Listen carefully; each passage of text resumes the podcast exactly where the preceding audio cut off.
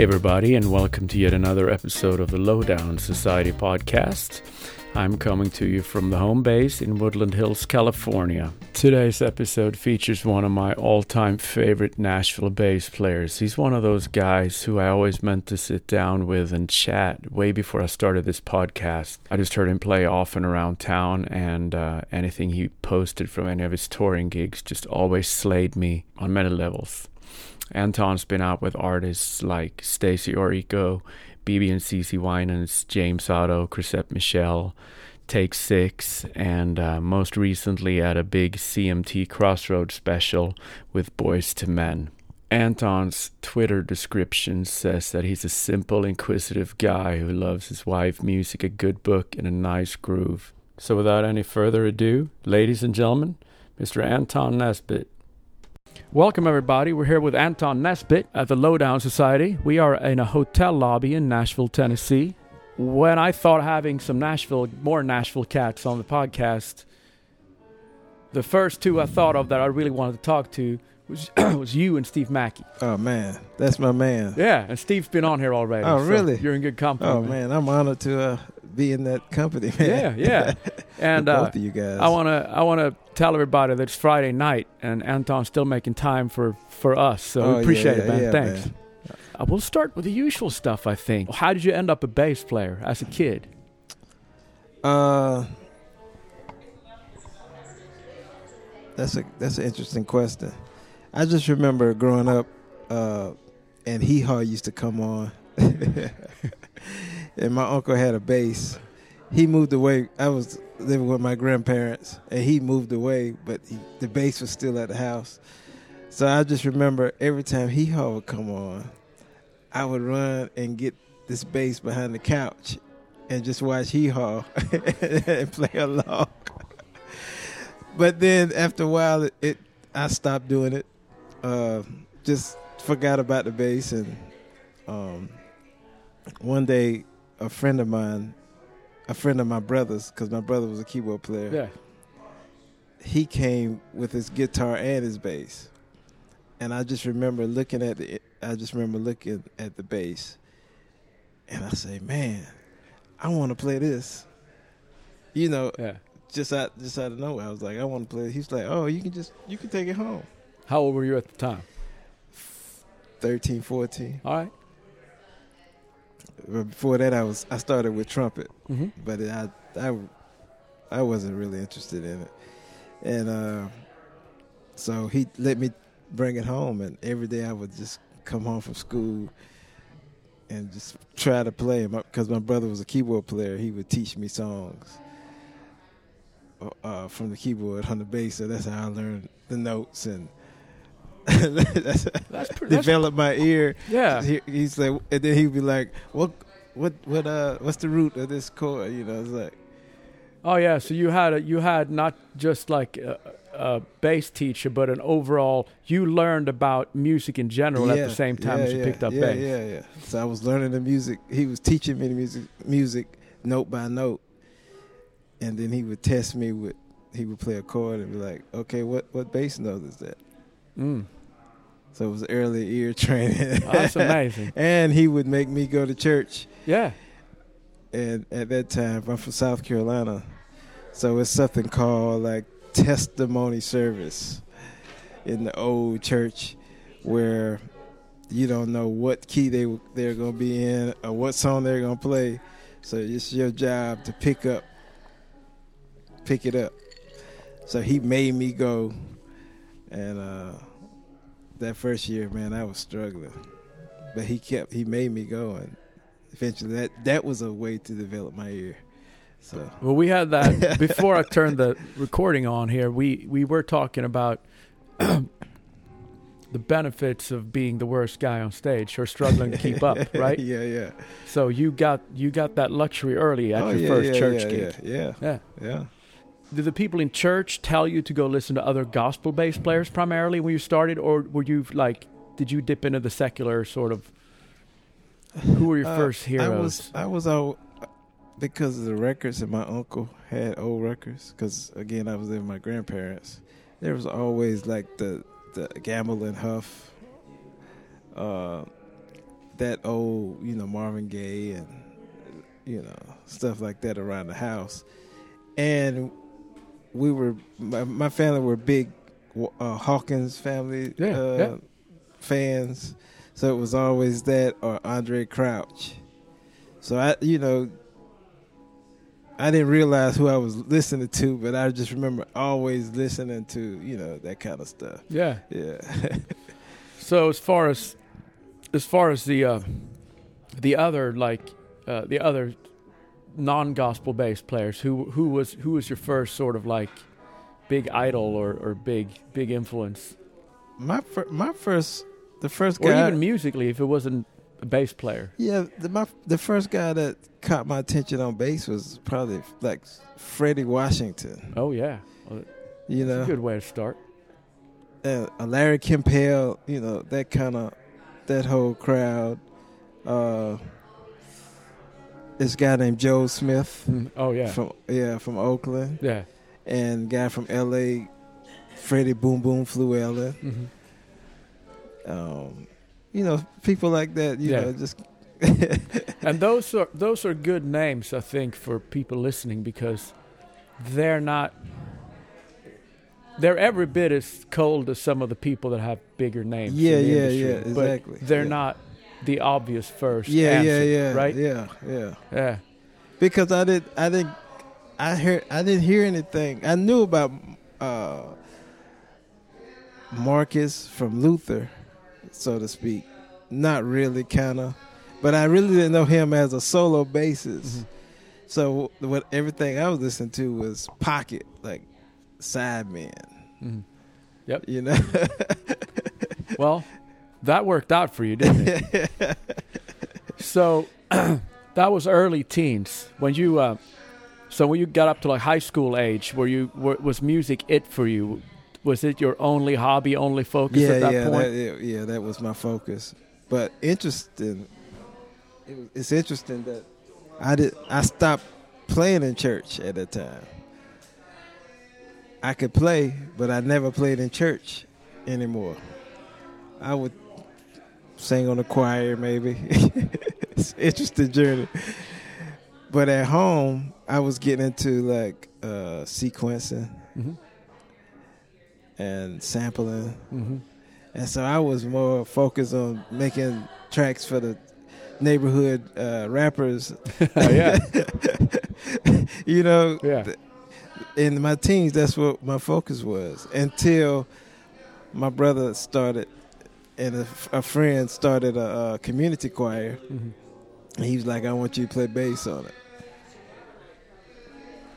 So really, I kind of gravitated towards production more than playing at first, which now it's a 360 because I'm finding myself trying to get back to what I'm remembering how I started, hmm and I'm finding myself enjoying uh, creating more than uh, the playing side now. Mhm.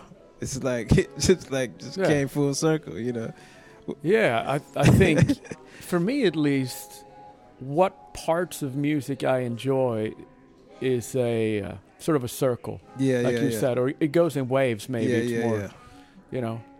Sometimes the touring thing is just like, yeah, I just want to, I just want to be up with the slamming band, and Exactly, that's what I'm craving right now. And then other times it's like, oh, you play on a session where there's Yeah, a time yeah, crunch, and you play a safe part. You go, if I would have sat with this producer, Yeah. not on the clock, we could have crafted something yeah, dope, yeah, but we exactly, didn't. Yeah, And then you get that- Yeah, yeah, yeah. The feeling of It- it- you go back and forth. Yeah, like- yeah. So, South Carolina, there's there's certainly a, a great deal of. I mean, the Carolinas, you know, like the rest of the South, there's a great deal of amazing musicians and music around. But what what brought on Nashville for you over the other music cities? Was it the proximity to South Carolina, or Well, originally in '98, I went to New York for a while, Mm. and the deal with the artist I was playing for kind of went uh, fell through. So I ended back in South Carolina, which for many years I regretted. but you know that's part of the journey. So you know. I ended up back in South Carolina, and um, that's when I started playing in church because I'm like, man, hell, ain't there's nothing here. I need to make some money. Yeah. So I could play. So let me start playing, uh, you Yeah. know, Sunday morning. So for a long time, that that's what I was doing. And then I found a friend of mine uh, that he, I found out that he was into recording and writing. And so I would play in church, and during the week we would get together and just record, you know. Um, that went on for a couple of years until I met this guy named Tyrone Dickerson, who did the early uh, Yolanda Adams Ooh. stuff. Yeah. Um, he did the Kirk Whalum, uh, the first two according to jazz, gospel according to jazz, co-producer with Kirk Whalum. So he came to South Carolina to do a recording, and they tapped me as the bass player for that, and I met him, and he he's in Nashville. hmm So that's that that that started the journey of like every now and then I would come to Nashville and to do stuff for him and go back. And just like, man, I kind of like this city. hmm So that's eventually I decided just to pack my stuff and come to Nashville. So you you were taking a chance, but you had one sort of bigger client. Yeah, yeah, yeah. So there was you knew it, he would give other people your name if, yeah. if you were at least I the- was yeah, at yeah. least I was hoping he would. yeah, but yeah, I was I was confident that he was gonna look out. Uh, so that yeah, that What was the next step after that? When you were in the city, did you start hit up uh, local jams, or how did you? Uh, what was the networking game for you back then? uh that was 15 years ago. Yeah, It was a little simpler than it is now because Mhm. it's so crowded now. It's totally different. There was only a uh, in the circle I was in. It was only a handful of guys uh, that was in my circle, so it was it was kind of easy to to do the because I came here and did the church church thing again, and it's it that circle was kind of easy to, to navigate. Um, and then Tyrone was doing sessions with Tommy Sims, hmm and uh, which is one of my yeah. favorite bass And- Uh, I'll fill in for the listeners. I, being from Sweden, and you know, from since childhood a huge Springsteen fan, I found out about Tommy because Tommy was playing bass Yeah, for Springsteen Mhm. on the Human Touch World Tour in 1992. right, right. So that's how I found out about Tommy, and he was a young gun back then. yeah, but- yeah. but uh, he's one of many bass players, just for people who haven't heard his name, who did super well as a sideman early on in his career Yeah. and became just uh, uh, one of the biggest producers and, and songwriters. Change the world. Change the world. yeah. That song alone. Yeah. Yep. So he would do those sessions and other sessions, and I would drive because Tyrone did drive, so I would drive him to the set. I'd be like, "I'll drive you," and uh, so I would just make it my point to drive him to every session. Yeah. So I get to meet saw Dan Needham and uh, saw Mike Rapole on a session, and Danny Duncan, engineer, and Yeah. Cause one one session, uh, Daniel Witherspoon, which I ended up, we became became close friends, and, and I worked on his last his last record, you know. And um, it was one session where Tommy walked out, and Danny needed to check his bass, and I was like, "I'll do it." it's like, so you know, I was just trying to get in every session and trying to meet as many people as I could.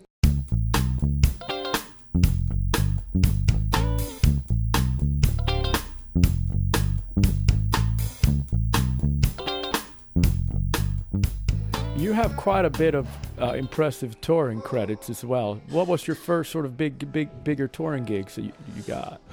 Here or in general? Yeah, no, in general. Uh, Taja Sevelle was Yeah. my first, and she was signed to Sony 550, Mm-hmm. uh, late 90s, Mm-hmm. and uh, that was my first kind of uh, introduction to this crazy. But of course, music was totally different back then. Yeah. you know. So it was like a lot of they were spending money back then. So it was like wow. Yeah, yeah, yeah. But you did some bigger uh, people in the contemporary Christian, like Stacie Orrico, right? St- Stacie Orrico, Orrico, yeah. and uh, Nicole Mullen. That stint in the Christian world was uh, wasn't was it was kind of short, you know. Yeah.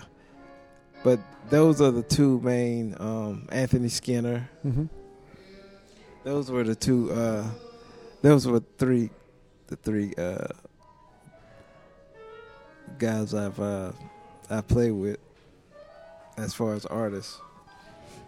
I had heard your name and maybe met you once, but the first time I feel like I really heard you play was with one of my best friends in music and outside of music, Myron Howell. Oh wow! With was it Phil Lassiter? Was it was Phil? Was I don't know if it was Phil. Phil's also a good friend. He lives in LA Yeah, now. yeah. Uh, you guys were playing over here uh, on right where Taco Mamacita in Nashville is, the Edge Hill neighborhood. There was some. Oh, You remember that? Oh yeah, yeah, yeah. I'm That was a Phil Phil Lassiter. I were, we were doing that thing every. Was it Monday or Tuesday night? Yeah, I only saw With it with. Darnell Levine. Yeah, And Phil played that night, and Myron played. yeah. Was that the first time we met? it feels like this is a lot of years ago. That I've was known Myron since that was- 06, so Wow, really? Yeah, I hired him on his first gig here Wow. in Nashville. So yeah, Wow. but yeah, that's when I understood how serious you were, man. I was Oh, like, man. all right, I remember the first time I heard you play oh man, at the tribute uh, thing at Mercy Lounge. With uh, was it uh, what's the keyboard player name? Um, Mason. Uh, oh, it was a Prince tribute. yeah. That's actually one of my favorite nights I've ever played music Oh, that you man, were at. you were killing. I was Oh, like, thanks, man, man. who's this white guy? and I'll, I'll tell you why it was one of my favorite because I, I put it together with my best friend Anthony Rankin, who you just did. yeah, uh, yeah, yeah, a yeah, tribute yeah, with yeah, Janet yeah, thing. yeah, yeah. and um, we had talked for three years at that point about playing music off a few of the records that other people don't really know Mhm. about Prince, and we rehearsed. Me, him, and the drummer rehearsed for almost two months for that Wow. night. Who Like was the drummer there? Myron. Myron. Was Myron playing that Yeah. night? So Get out of here. me and Myron and Anthony would rehearse in my basement, which was like infested with spiders and all kinds of dirt at the time. But so, because you know, again, because of money, even with some major label artists, you don't get enough rehearsal time Yeah, to make it magical. Yeah, you really don't get But we- rehearsal. we for that little tribute, we we couldn't get the horns and the background singers and everything for all those rehearsals, but. But the three of us, we we we went at it. oh man, You know. it was killer. Oh, too, thanks, man. I'll never forget that, man. Thanks. So that's how I first heard you was I guess with Phil Lassiter. Yeah, Yeah. He was a guest that night. 'Cause we were, I think we were doing like a residency at, like every week or something like that, and he came in as a guest artist, Yeah. and Myron played that night. Yeah, so for everyone listening, uh, especially bass players, uh, Phil Lassiter is a trumpet player who was the uh, musical director for Prince's horns the last Yeah, three, four years before he passed. yeah. And Phil also plays keys and sings lead, Mm-hmm. uh, um, and has his own band called Philthy, Philthy Yeah. in LA. Philthy is PH, and when he plays in Nashville, I think he probably uses you. yeah, right? yeah. But uh, it's, He always say I'm. For, I was in his first band. yeah, yeah, yeah. That's, but all check that. You all check that out because it's it's fun funk music. In the last few years, you're with LeAnn Rimes right now. yeah. I've been doing that for about a year, Yeah, and uh, I just I just ended a, a, a, uh like five years with CeCe Winans. hmm Yeah. Which I saw some videos from, and and uh, again, I keep throwing out tips to the listeners, but there's quite a lot of live stuff on YouTube, uh, professionally recorded, like European Jazz Festival stuff Mhm. like that, where you're on that gig, and and it's it's amazing stuff. Oh, thank dude. you, man. Yeah, thank man. you, thank Yeah, you, man. thank you, thank you so much. So, uh, tell us a little bit more about that gig because that seems to me the little I know you're playing. Which uh, the, it was the, the, The B- BeBe or the CeCe? Because I Yeah, for for a minute I was doing BeBe first. yeah, for a while, and then I st- The- BeBe and CeCe. I was Yeah. doing that for a while, and then I started doing The- CeCe. Yeah, the C the CeCe is what I've been watching the most on Yeah, yeah. YouTube, and it really struck me when I watched you on that gig. Like, it really seemed like you got to do you on it. Like Yeah, there yeah. was really room for yeah, you was a to. lot of yeah, a lot of room too. so yeah, so uh, what was what was that like? As a I, I think a lot of listeners that are, are are interested in maybe the different types of bosses that we have as Yeah. sidemen. You know, as far as musically, yeah, yeah. what kind of vibe were they ever? Was there a lot of direction there? Uh, it was. I don't, I don't know if anybody. I'm sure a lot of listeners know a producer named Mano Haynes Mhm. who did Israel Christmas. Mhm. Well, he was there for so many years, and he kind of set the stage for her music to be really aggressive. Mhm. And after he left, he left uh, this guy Ernest uh, Tobert to to uh, to lead the band, which is which he's an extension of Mano. So from him being from Detroit, the drummer was from Detroit. Man, they were bringing that street stuff to the to the to the show. You know what I'm saying? Yeah, yeah, like- yeah, they was bringing Detroit, so it it was still pocket, but they were bringing a, an aggression to the. Unlike you know what we were doing uh, uh, in Nashville, it wasn't the it wasn't a typical Nashville Yeah. kind of like you know, you know how we do. You Yeah. know, we we we're aggressive, but it's still, you know, this was kind of like a street fight. You know what I mean? It's Oh, like man, it's like That you don't get that in Nashville. You Yeah, get, you get yeah. some of the world's best Yeah. music in Nashville, but you know what you don't yeah, get? yeah. Street don't fight get players. Street fight. Yeah.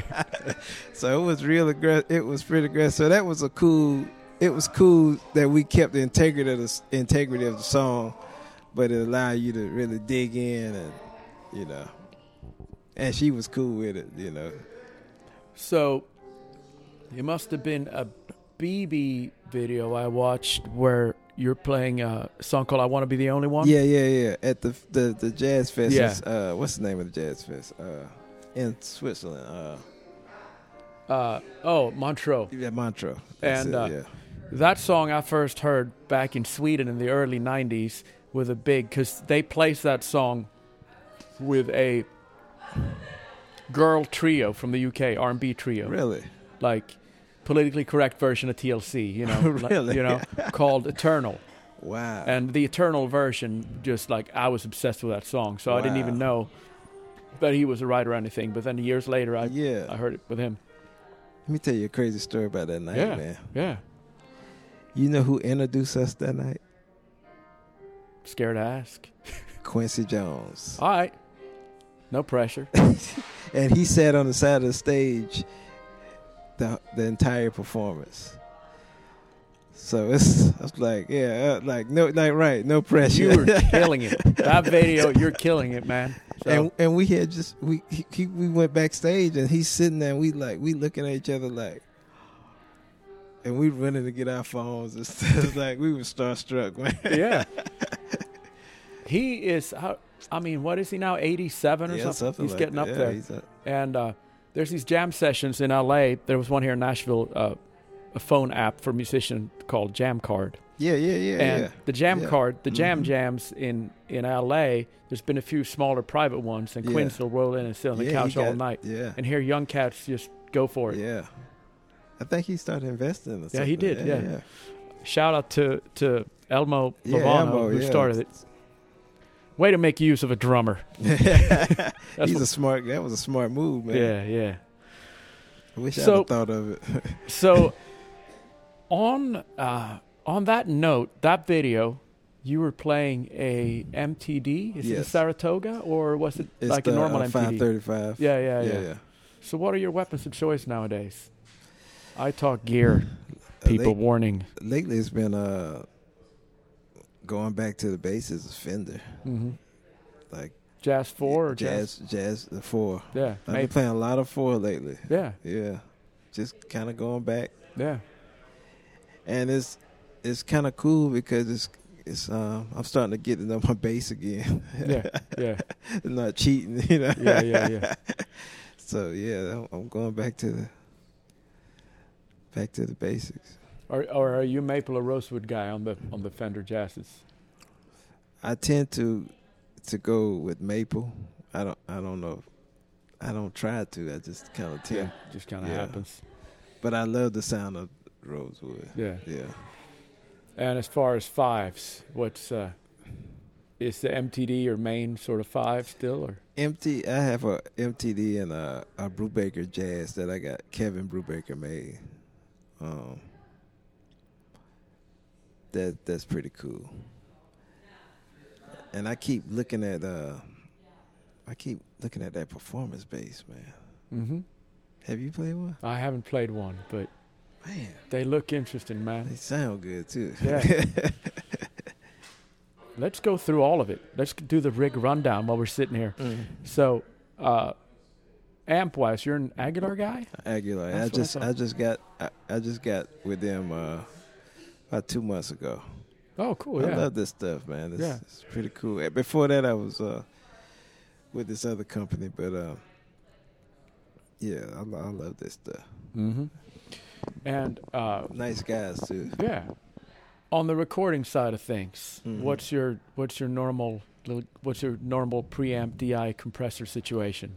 I used to carry a uh, 1073 Mhm. 500 and a um, retro Mm-hmm. To the sessions, Mm-hmm.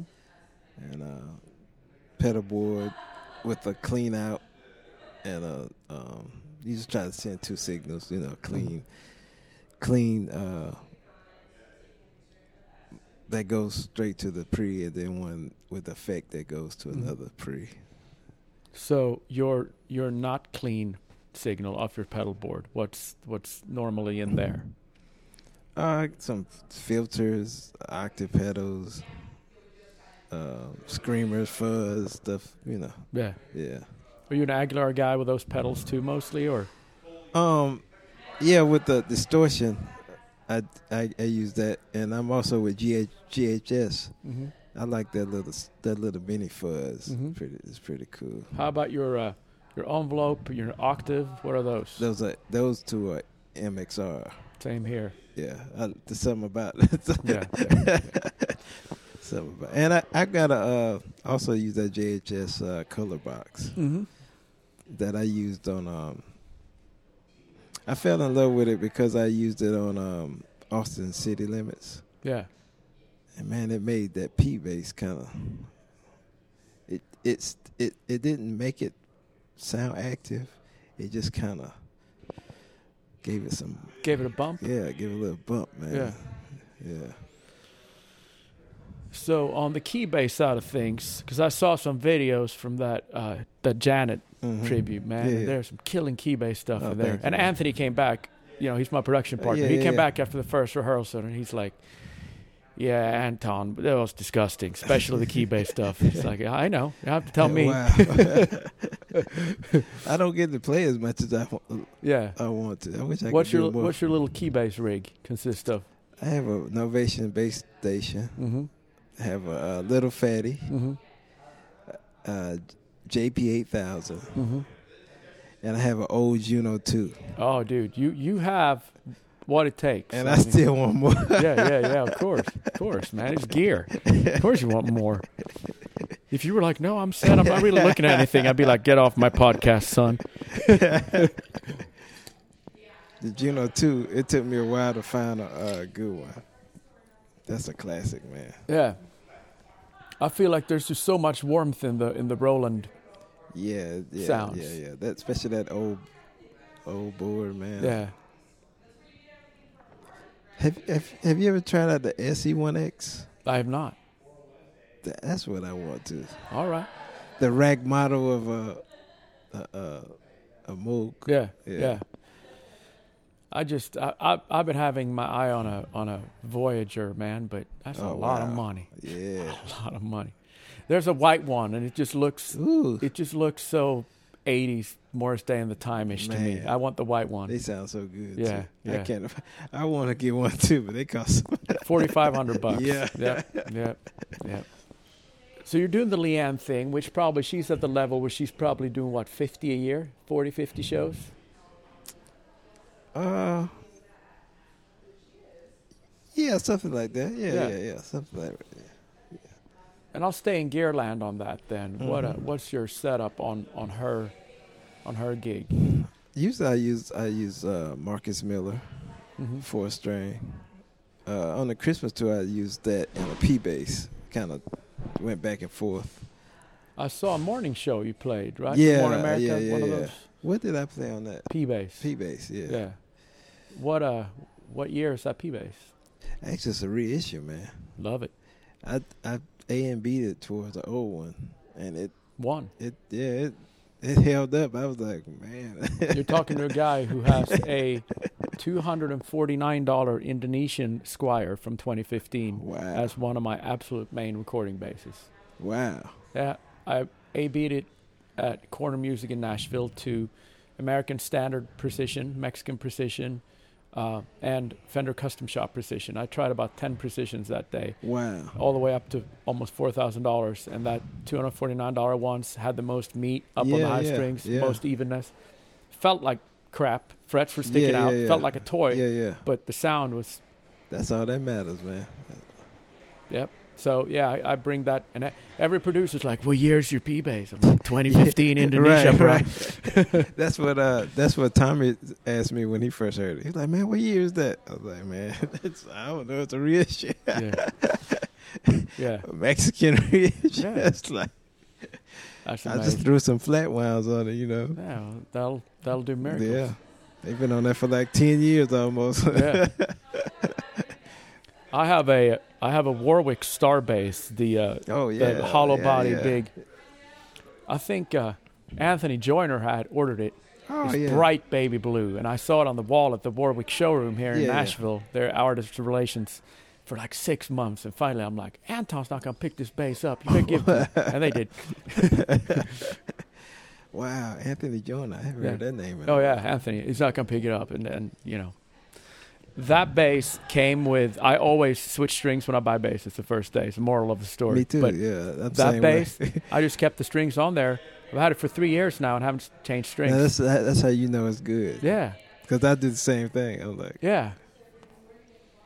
Uh, yeah, cheap basses. I get on that train often, man. I did a gig in L.A. last week with um, a big actor who does music as like a hobby, mm-hmm. and it's a good band. Lady Gaga's drummer. It Yeah, was, yeah, you yeah. know, good good band, and I, and it was an upright gig. They, you know, they didn't tell me that. They called and hired me. I was like, oh, cool, yeah, nice gig. You know, good band, good money, blah blah blah, easy one night, nice hotel room, all the good stuff, right? Second day after I say yes to the gig, and I get on all the group emails, the MD's like, "You play upright, right?" I'm like, "Well, I played it on TV a few times, so if you need me to play upright, give me." F- I'm always like, "I'll do it, but give me a few weeks to figure yeah, out." know, yeah. And he's like, "Okay, so you don't really play upright?" And I'm like, "No, I don't really play upright." But I said, "Don't be nervous. I'm gonna bring some old hollow bodies, Yeah, do yeah. the thumb muting thing, and and everyone, everyone, I think everyone be cool. So he called the actor, the, the dude. Dude was cool with the visual, not having an upright on stage. And I roll in with my $199 Epiphone viola, like Paul. McCartney. yeah, yeah. It's a Hofner knockoff. And uh, every, every, every head just turned, flat wounds. Every head just turned. My head turned because I'd never played the bass. A buddy gave it to me Oh wow. two years ago, and I just put it in Oh, the wow. closet. Wow. Never played it. I plugged it in on it on a in a rehearsal in Hollywood, and it, it just blew my head off. Wow. And it's a hundred ninety nine dollar bass. But your fingers are amazing, though. Oh, thanks, man. You- But you got a lot of tone in those fingers. thanks, man. well, you know, it's you know how it is. So there's an evenness thing where you're you know my thing is when you go up on the high strings, man, and you're not playing a fill, you're still playing a line. Yeah, yeah. And if the bottom drops or if you notes yeah, aren't yeah, speaking, yeah, yeah. the whole band's gonna go like where the bass player goes. Yeah, exactly. So whenever I find a bass that just supports you in all registers, yeah, right. and they happen in different price ranges, because I definitely played a few five thousand dollar basses that had dead spots. Oh yeah. they yeah. felt Yeah, yeah, yeah. they yeah. they felt like they're making love your hands. Yeah, I mean, smooth. Yeah, yeah. You felt every hour, you felt every dollar you just paid for the Right, bass. Or, but then there are just notes that don't speak, Yeah, you're right. and I don't think there's a, a, a, money figure that decides that. Yeah. And uh, people can hate in the agree. comments if they want, I but agree. I agree. I totally agree. I my one of my mentors, uh, Tracy Pierce, who used to play for the Ohio Ohio Players and a, a lot of other people. Uh, it's an amazing bass player. It's almost like he he goes after the worst basses to see if he can make them sound great, and he yeah. makes every bass sounds great. Yeah, and that and that's kind of that's that's why I got got off the whole like oh I want this bass because mm-hmm. of the name because I watched him make regular basses sound mm-hmm. like thousand dollar basses. Yeah, all because of his tone, his feel, his yeah. you know. Yeah, I found I found a funny meme today, uh, actually yesterday on the on the internet about bass player and, and, and he's riding a bicycle and then he's shoving a pin into his own wheel so it falls over. And next to that little image it says, Don't practice enough. And then he gets up again from falling at the bottom and it says, Must buy new basses. So it's like, you know what I'm saying? like, get, oh, like I'm not feeling my yeah, own feel. I'm not feeling my own tone. Yeah, there must be a better bass. I'm like, no, bro. There's practice. I've been that guy. I'm not. I'm not throwing stones in a glass house here. Oh, I've been that guy yeah, where I don't practice enough, and then I want to. Well, maybe if I buy a new bass, it sound different. It'll inspire me, and I'll play more bass. Yeah, it, it's probably about a week or two. Then, yeah, exactly.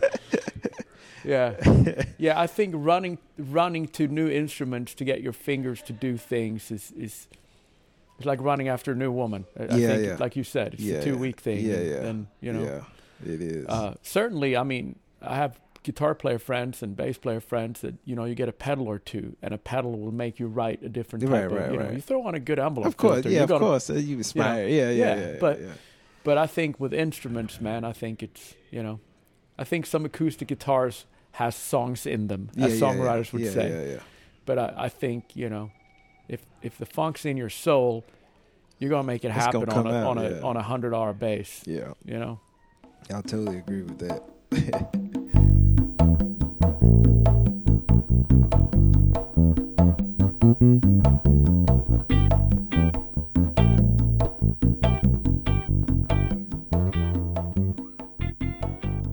What's on your sort of bucket list musically right now? Like, what are, what are some of the boxes you want to cross? Uh, right now, I think I want to I want I want to uh, share my voice, and when I say that, I want to put out my own stuff. Mm-hmm. Um, not any not solo instrumental songs. Mm-hmm. Um, kind of going back to where I started in South Carolina, like doing tracks for rappers. you know, it, but this won't be for yeah. you know, of course, won't be rappers, but just going back to it's like going back to the original me what I, because I, like I said, I could play, but I was more in love with creating, mm-hmm.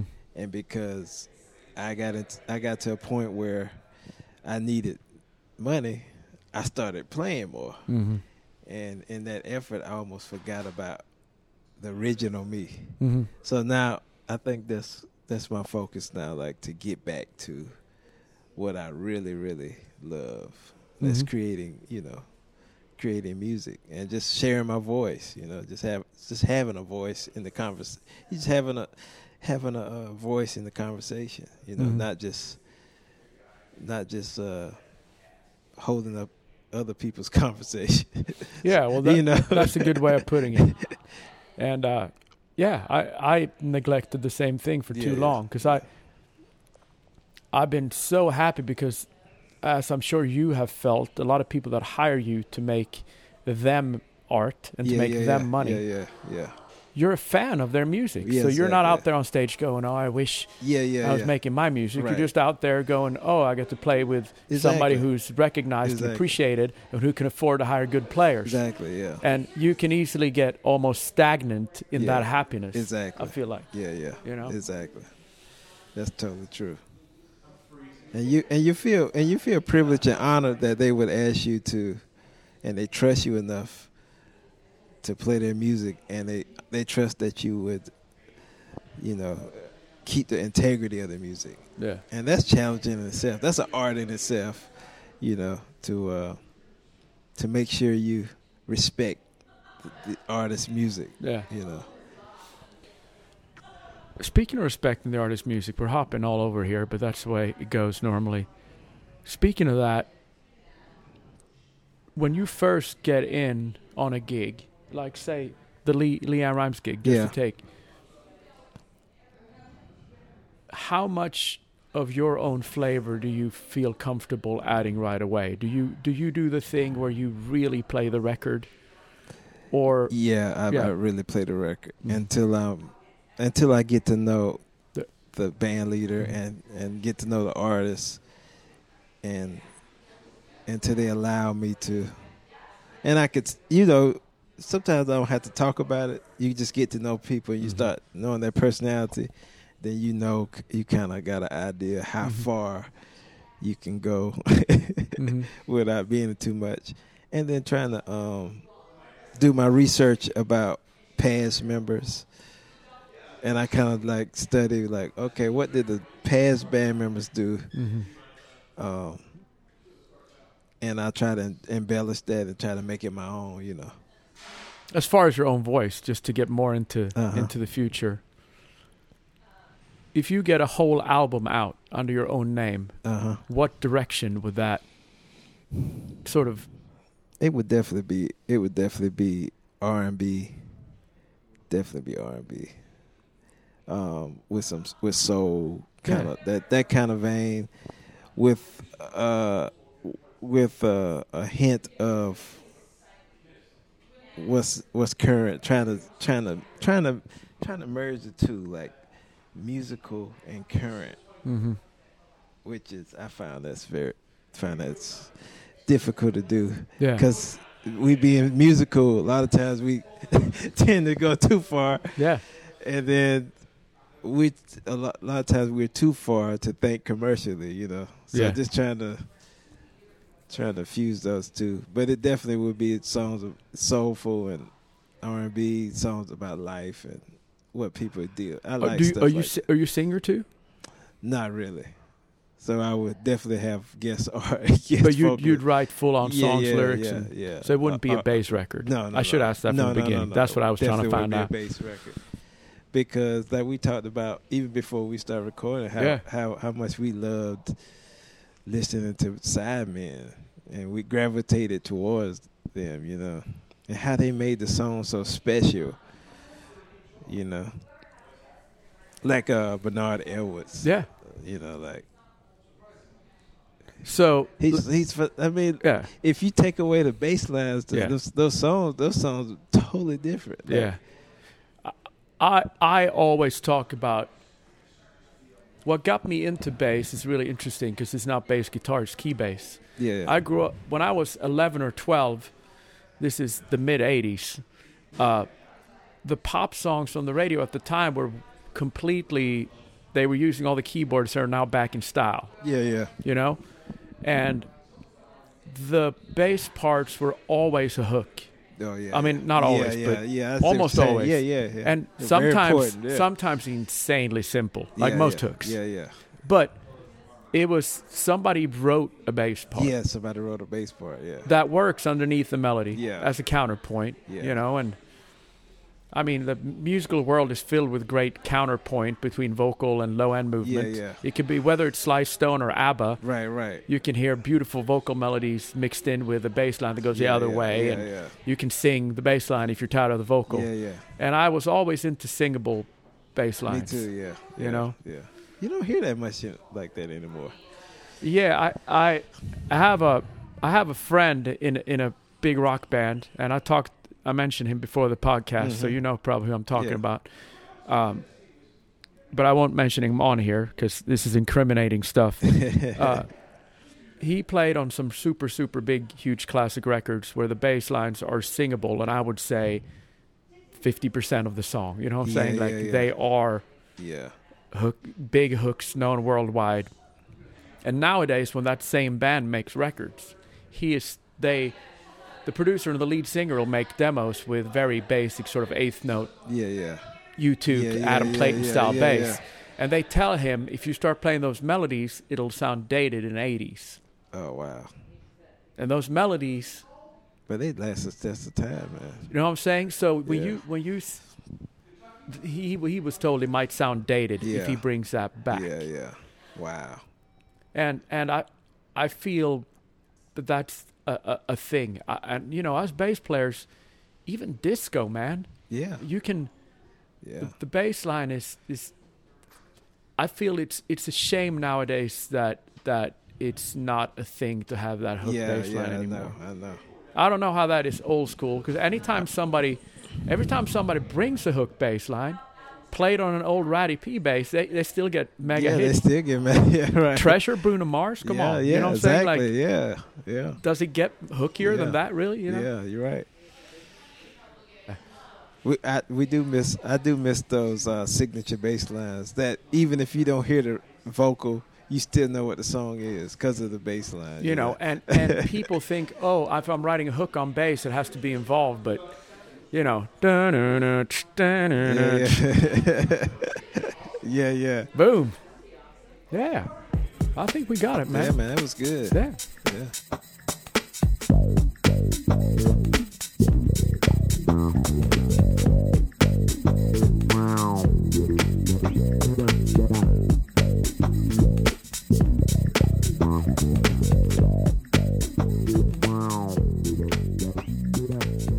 Thanks so much, everybody, for hanging out with us on this episode of the Lowdown Society podcast. As always, I'm asking you guys to spread the word in any way you see fit to fellow bass players or musicians about this podcast. There's still not a lot of bass related content podcast wise out there, so I do believe there's a whole lot of people that would enjoy this if they got the chance. I have another episode in the can that needs some editing, and it actually features two guests at once, and they're both rock and roll bass players. Until then, stay funky, stay low, and I'll see you right back here on the Lowdown Society podcast.